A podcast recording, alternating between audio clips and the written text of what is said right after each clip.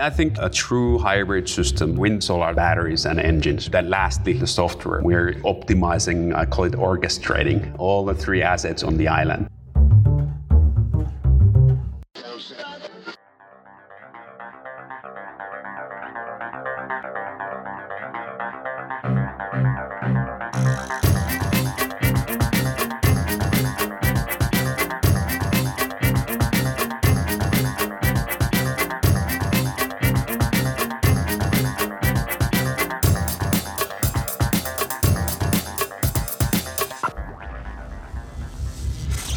This is Energy Cast and I'm Jay Downhauer. Today we are talking about hybrid energy systems and an unexpected new future for diesel generator technology. You've heard me talk about the importance of energy generation in the developing world and also islands where both resources and the economics of common energy sources are less likely. You've also heard me lament the use of diesel generation in particular. The common line of thinking is that it's expensive, dirty, and inefficient. Today I want to correct some of those perceptions. Yes, diesel electricity generation can be those things, but my guess says the technology has taken massive strides in the last few decades. They've added scrubbers, same as large power plants. And as natural gas and other light fuels become more prevalent, many of these older diesel plants have been retrofitted for cleaner fuels. In the renewable era, diesel and combustion turbines are going to play an important role, kicking on at a moment's notice to answer the intermittent nature of wind and solar in particular. Even our guests in episode 69 and 73 admit that this diesel generation is critical to balancing out renewable energy. My guest has been building these generators for decades. He says they didn't even know what they had until a chance conversation during a visit in Colorado. And, like many of my episodes, they emphasize the importance of storage to the equation. Renewables are the gift that sometimes gives when we don't need it. Kind of like that scene in Jerry Maguire when Tom Cruise is giving everyone presents. Goodness, look, look. Ray, I got some gifts for you. Would you like a, a hat, Steelers? Got it in gray, too. Thanks, Jerry. Yeah, you're very welcome. Storage is like the aunt played by Bonnie Hunt who takes the energy we just don't need right now. Oh my goodness, look what I've got here. This is an energy bar. This will keep you up all night. Oh, see, that's not a good idea. I'll take that, yeah. Aunt. Yeah, that makes a big difference in places like islands where there isn't an expansive network of power plants. When renewables are generating, you want to capture that. Storage plays an even bigger role here because it also buffers between the renewables and the conventional generation, which can spin up in a matter of milliseconds. My guess says the key to making all of this work together is their software. He says the software also helps regulate how much assets like the storage are being used. Charging and drawing from the batteries are essentially depreciation because they take up one of the limited number of cycles. By coordinating between fuel generation, renewables, and storage, we have a hybrid energy future that is critical to smaller grids and sign of things to come for our own. My guest today is Risto Paldanius, Director of Business Development, Energy Storage, and Optimization for Wärtsilä Corporation, based in Finland. Wärtsilä is over 185 years old. It's technically older than Finland itself. The company has been building diesel engines since 1938 and for decades has been a world leader in diesel fueled electrical generation. I was lucky enough to talk to Risto in person down in the Big Easy.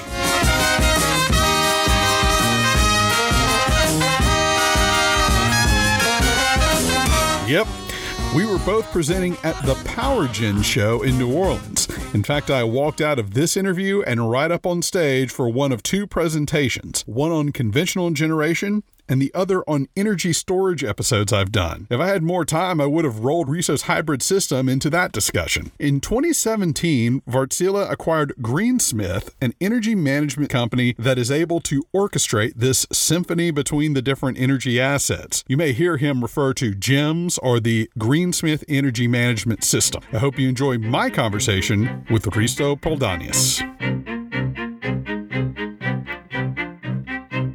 Here with Risto Paldanius, Director of Business Development, Energy Storage and Integration for Wärtsilä. And Risto, Wärtsilä's history stretches back over 185 years. You were telling me earlier that it's actually older than the country it's in, it's headquartered in, Yeah, Finland. exactly. You've recently announced several big changes with the company, Wärtsilä has. How has your fleet of products in the energy sector changed over the last few years? We started the reciprocating engine, land-based engine power plants somewhere in the 70s and started to develop. The company's other leg is on marine business, and that's where we always had the engines. And somebody had a great idea that, hey, what about taking these engines from the vessels, put a generator behind them, and have them as a power plant? We were, I think, one of the leading companies in developing the reciprocating engine technology for power production. And through that, I think we were using liquid fuels, uh, diesel engines, but then we started to develop pure natural gas engines, which is now over 50% of what we supply to our customers today. And then we started to see a lot of changes in the market, renewables coming in, and realized that is very beneficial for our engine business because the engines are very flexible when it comes to the starting and stopping and high efficiency. Who are your biggest markets? Because we've talked about this on this podcast a lot about diesel engines being a,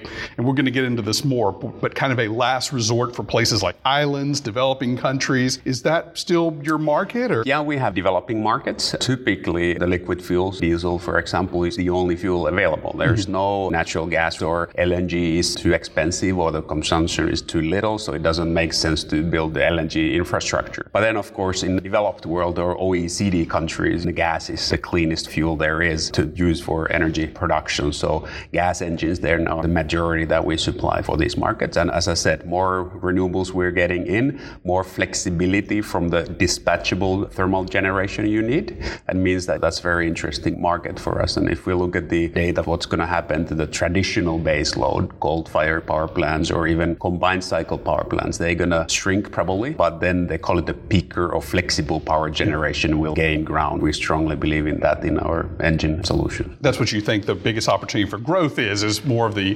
peaker. Absolutely, right? yeah. Of course, it varies from country to country, but globally speaking, that's one part of our business. And then, of course, the energy storage is another big growth area for us. And your company has historically been best known for producing power plants that can start quickly. You said the company actually started making diesel engines on ships and grew from there. Diesel engines, and this is something that I've been wanting to talk about for a long time because, again, we have a lot of renewable guests on and they're like, ooh, diesel engines, yuck. Almost- what would we be surprised to know about diesel generators, especially when it comes to emissions? And what has Wärtsilä been doing over the years to maybe clean it up as much as possible? Let's make a defense for diesel engines here because they Yeah. play a very important role in a lot of places. They're kind absolutely. of and- the generational and, last you know, resort. Even more so on the power generation, but on the marine side, it's the only fuel that Only the vessels going across the Atlantic is can use, right? At the moment, at least. We've developed as lean burn engine as you can, so the starting point of emissions is already low itself. But then we have the traditional scrubbers, which are cleaning the exhaust gases. We have SRC, selective catalytic reactors, very similar than in a car to clean the exhaust gases. I think a lot of what comes to mind for people here in the United States is getting behind trucks and they're blowing the black exhaust. Not nearly the same thing, right? No, no, not at all. If you look at the power plant, which would run on diesel, you probably don't see it here in, in the US, but in countries where that is the only option, you don't see visible smoke. They are really high tech. Even diesel as a process was invented 100 years ago. Even that technology has developed a lot. You talked a little bit about natural gas and how more of that is coming online, and even LNG, though a little bit slower. It's logistically difficult in mm-hmm. places. But tell us about the, again, the critics always point to diesel, heavy oil, the liquid fuels. Are they still playing a dominant role? Are we seeing them come off and lighter hydrocarbons, natural gas, and propane is more yeah, of I that is definitely think it's an economical play. And traditionally, diesel, HFO are expensive fuels. If there's a possibility and business case for remote islands or mines, for example, in Africa or elsewhere, to switch over to gas, I would definitely think they would do it. We can also switch because the technology is actually different diesel engine or gas engine. In a gas engine, you need a spark plug, but we can existing power plant can be converted from diesel to run on gas, for example. Are you seeing more of that? Are you doing that among your own fleet? We are wherever the fuel is dictating sure. the decisions. For example, I know LNG terminals has been built in Dominican Republic, for example, and eventually the network and the local supply vessels come into play. And if it makes sense for another island to switch over the LNG, then we're happy to do that. Risto, one of the things that's been fascinating that I've talked to a lot of guests is it seems like our entire energy landscape has changed 180 degrees in about the last 10 years. Renewables, fracking, the dynamics that that's created. A lot of this stuff is touching your company. For years, you were the diesel engine company, and now you are transitioning more into renewables, which is really exciting. And you've been at this company, so you may yeah. have a long enough memory to know when it was not always that way. So tell me when you really started seeing them get very invested in renewables, because it seems like that's where you are at this point. Yeah, absolutely. I joined the company in 2010. We started to understand, and actually, I remember well, a road trip from Finland to Colorado. Our customer has a power plant there, which wasn't operating. We went to the dispatch center in downtown Denver and heard this is the best plant we can have. And we are a really big question mark above our heads, trying to understand. And the person there explained there's a lot of wind in the area already, but the wind is not following the load. And he said, with this power plant, it gives me time. If I need to start that bigger power plant, in this case, gas turbine combined cycle plant, and then I can see what happens with the wind. It might not go as low as before, so I might not even need to start the plant. Then we started to understand there, there's a probably role for this kind of a very flexible, fast starting, stopping plants in power systems. And through that, we started to look at putting all the different assets in the country or island and see what happens in the future. Okay, if you invest into a combined cycle plant, does that allow you to meet your renewable targets because you have a thermal baseload power plant, which is not very flexible? Does that hinder you from the renewable goals? That really opened our eyes. There's clearly an increasing role for this type of generation as, as more and more renewables come online. So we took the existing technology that you specialized in and were able to hang a hybrid system, hybrid power plants that's featured pretty predominantly now on your website. Tell us about those. Greensmith, you made that acquisition mm-hmm. in 2017, yeah. and I think that was really where the hybrid plants uh, came on. Is that right? Absolutely. We were probably first looking at the standalone energy storage mm-hmm. systems, and then Greensmith at the time being the leading energy storage integrator in the market, having that software in-house. We saw that with increasing amount of renewables, there will be a point that you need to do super fast, even faster than the engines. Energy storage, I think, is the fastest thing there is in the power grids nowadays, and doing the frequency regulation like in PJM market here in US, but then also the fact that probably there will be a day that there's too much renewables, solar or wind, like in California, everybody knows about duck curve. You might need to start shifting that energy towards the peak and managing the evening ramp, which was early in the morning, but now the sun goes up at the same time, so it kind of dampers that. But now as the sun goes down, the energy, the evening peak is still there, then the ramp delta there is quite high. Maybe the energy storage will start doing that. And then combining it, as you mentioned, with the hybrid. So we were the other side of it. How can we even improve our already flexible engine power plants with energy storage? So now can we say that you have instant power sure. in milliseconds, basically, and then start the engines, which still start in two minutes. So the bridge kind of like that gap. And depending then, of course, on the market models, if there's a revenues to be earned for spinning reserve from non-spinning assets, which as engine would not be running. You have a great video on your website showing as the sun comes up, solar comes on, and sun goes down,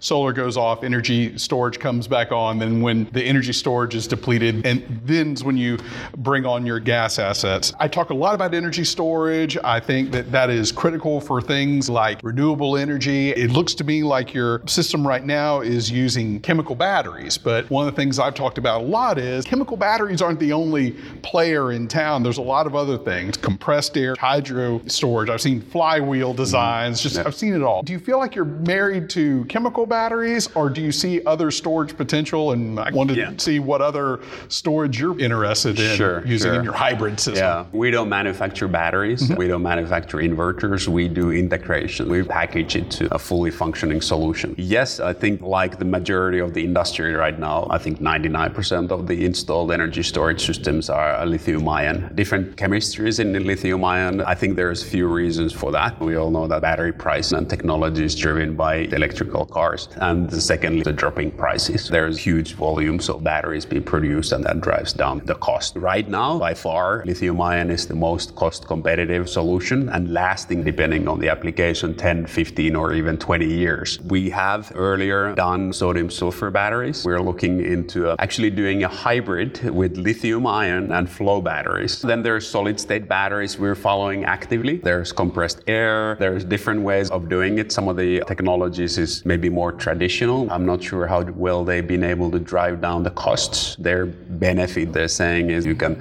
store the energy for a longer duration. Right now, we're doing lithium ion mostly. We'll see where the future will take us. It feels like everyone's trying to put as many renewable energy sources on the grid without reliability. I feel that's where you come in. You basically are the adult in the room, as it were. How do you see your role in the energy marketplace, given where we are? We're just renewables all the time. Yeah. Maybe I'll, I'll, give you one case example. What we've done in two islands, one in the Caribbean, the Bonaire Island, Dutch Antilles. They have an engine power plant there, not from us. They have wind 12 turbines, one megawatt apiece. And then we're looking at how can they increase the renewable penetration because the engines and, and the wind didn't match perfectly. So they need to spill the wind a bit, which is of course waste. After a study with them, conclusion was six megawatt hour battery, two 40 foot containers and three inverters is the right solution. And right now they are saving on fuel. Levelized cost of electricity has gone down. Obviously they're utilizing the wind 100% and they're saving on engine maintenance. They run them less because the wind is doing the job. Then lastly, the GEMS, we're optimizing, I call it orchestrating all the three assets on the island. They're going to add more solar in the future and maybe a few engines. We'll be making sure that the lights are on, first of all, but also the frequency is as close to 50 as possible. That is all done by the software. We get data from weather forecast, the wind and solar, and then what is going to happen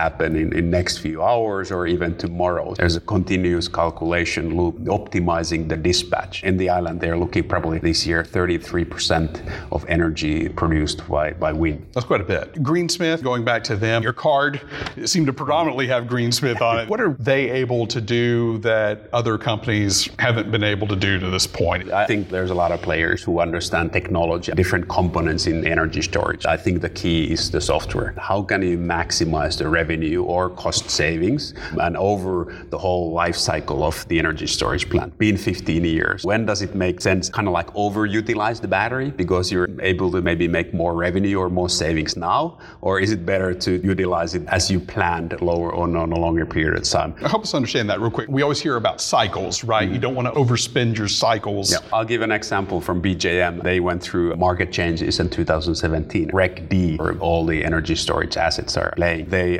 neutrality of the signal changed from 15 minutes to 30 minutes. You could charge the battery earlier only 15 minutes and then you need to go the other way. Yeah. But now it went to 30 minutes and the same time the signal changed so that it became more volatile. A lot of the assets had a PLC based system. They kind of like got stranded. They couldn't change the operational algorithms on PLC. Our GEMS is a PC based software. We were actually able to study the signal and at that new market conditions, how do you still optimize that existing asset? We call it future proof. When the market conditions change, you're able to update the software and optimize it for the future years. And then also plan for the next generation of batteries, right? The next generation of storage. Yeah, if needed, augmentation plans beforehand. It can be expanded if that is the desired strategy. Sometimes it's kind of like declining capacity. It's maybe oversized at the beginning and then it declines to a certain guaranteed level over the next 10 years. Fantastic. Anything else you wanted to add? I think a true hybrid system, islands will lead the way. They are smaller grids, obviously, so it's easier to manage the different assets in there. The grass Graciosa Island, they are probably going to reach this year 65% of energy produced by renewables. They have wind, solar batteries, and engines. Well, that's really exciting. And also, this idea of electrifying the rest of the world. And I would have to think that something that's mobile and uses everything, mm-hmm. all the tools at the disposal, like yours, would probably be one of the first power systems that would go into places like mm-hmm. sub Saharan Africa and all those places that still need the more than a billion people, right, that don't have power around yeah, the world, right? Right? Absolutely. And I think island or islanded grids, these are the ones we've seen for solar and wind already, how they've grown over the years. We're going to see wonderful things coming from the energy storage for sure. Surely, I certainly agree with that. Risto, I'm going to finish with a lightning round of your thoughts on different energy technologies. Natural gas, Cleanest available fuel, crude oil, declining, nuclear, declining as a baseload generation, coal, not surviving, wind, future, solar, the other key component in the world. biofuels, Interesting in places where available and environmentally sound. hydroelectric, In my opinion, renewable also, but very limited to geographical locations. geothermal. A little bit same. Certain places, a little bit unknown, maybe more available than we know. If we haven't talked about this enough, energy storage, Jack of all trades and master of all. electric vehicles, Sooner here than we realize. Mm-hmm. energy efficiency, Lots to be done still there. Maybe a little bit fragmented for different players, the different markets. and then finally, fusion power. Oh, that's somewhere far in the future. All right. Risto Paldanius, Wärtsilä, thank you so much for your time. Thanks so much. I Thank you. really appreciate it. That was Risto Paldanius, Director of Business Development, Energy Storage, and Optimization for Wärtsilä Corporation, based in Finland. He says his engines are modular, typically about 20 megawatts each. At one site, they can produce 600 megawatts of electricity, each engine operating independently. Their Energy Plus hybrid energy solution, as they call it, was announced in April 2019. I want to thank Risto for his time during a busy week at PowerGen, as well as Liz Crumpacker at Antenna Group for setting this up. This was my third episode working with Liz. All guests have been fantastic. You can find plenty of pictures on energy-cast.com as well as on Instagram at Host Energy and now on Twitter at Host Energy Cast. All guests are sent the raw and completed audio the week of release. So far, no complaints. Be sure to leave us a positive review on iTunes. That gets the word out. Music was produced by Sean Stroop at Stroop Loops. That wraps up episode 75, another big milestone, and I want to thank everyone, including my wife Ashley, for being so supportive. This episode also marked the first time back in New Orleans since we said goodbye to my dad last summer. He was always so supportive of this show and the stories we were trying to tell. And New Orleans was also a return to the stage for me. The last time I'd spoken at any venue was that address I gave in episode 58 over 10 years ago. I've been asked to speak at several events and hope to have some of them in future episodes. Thank you again for your support. Be sure to join us next week when we speak to the woman behind one of the nation's most respected nuclear energy security operations. Until then, I'm Jay Downhauer. We'll see you next time.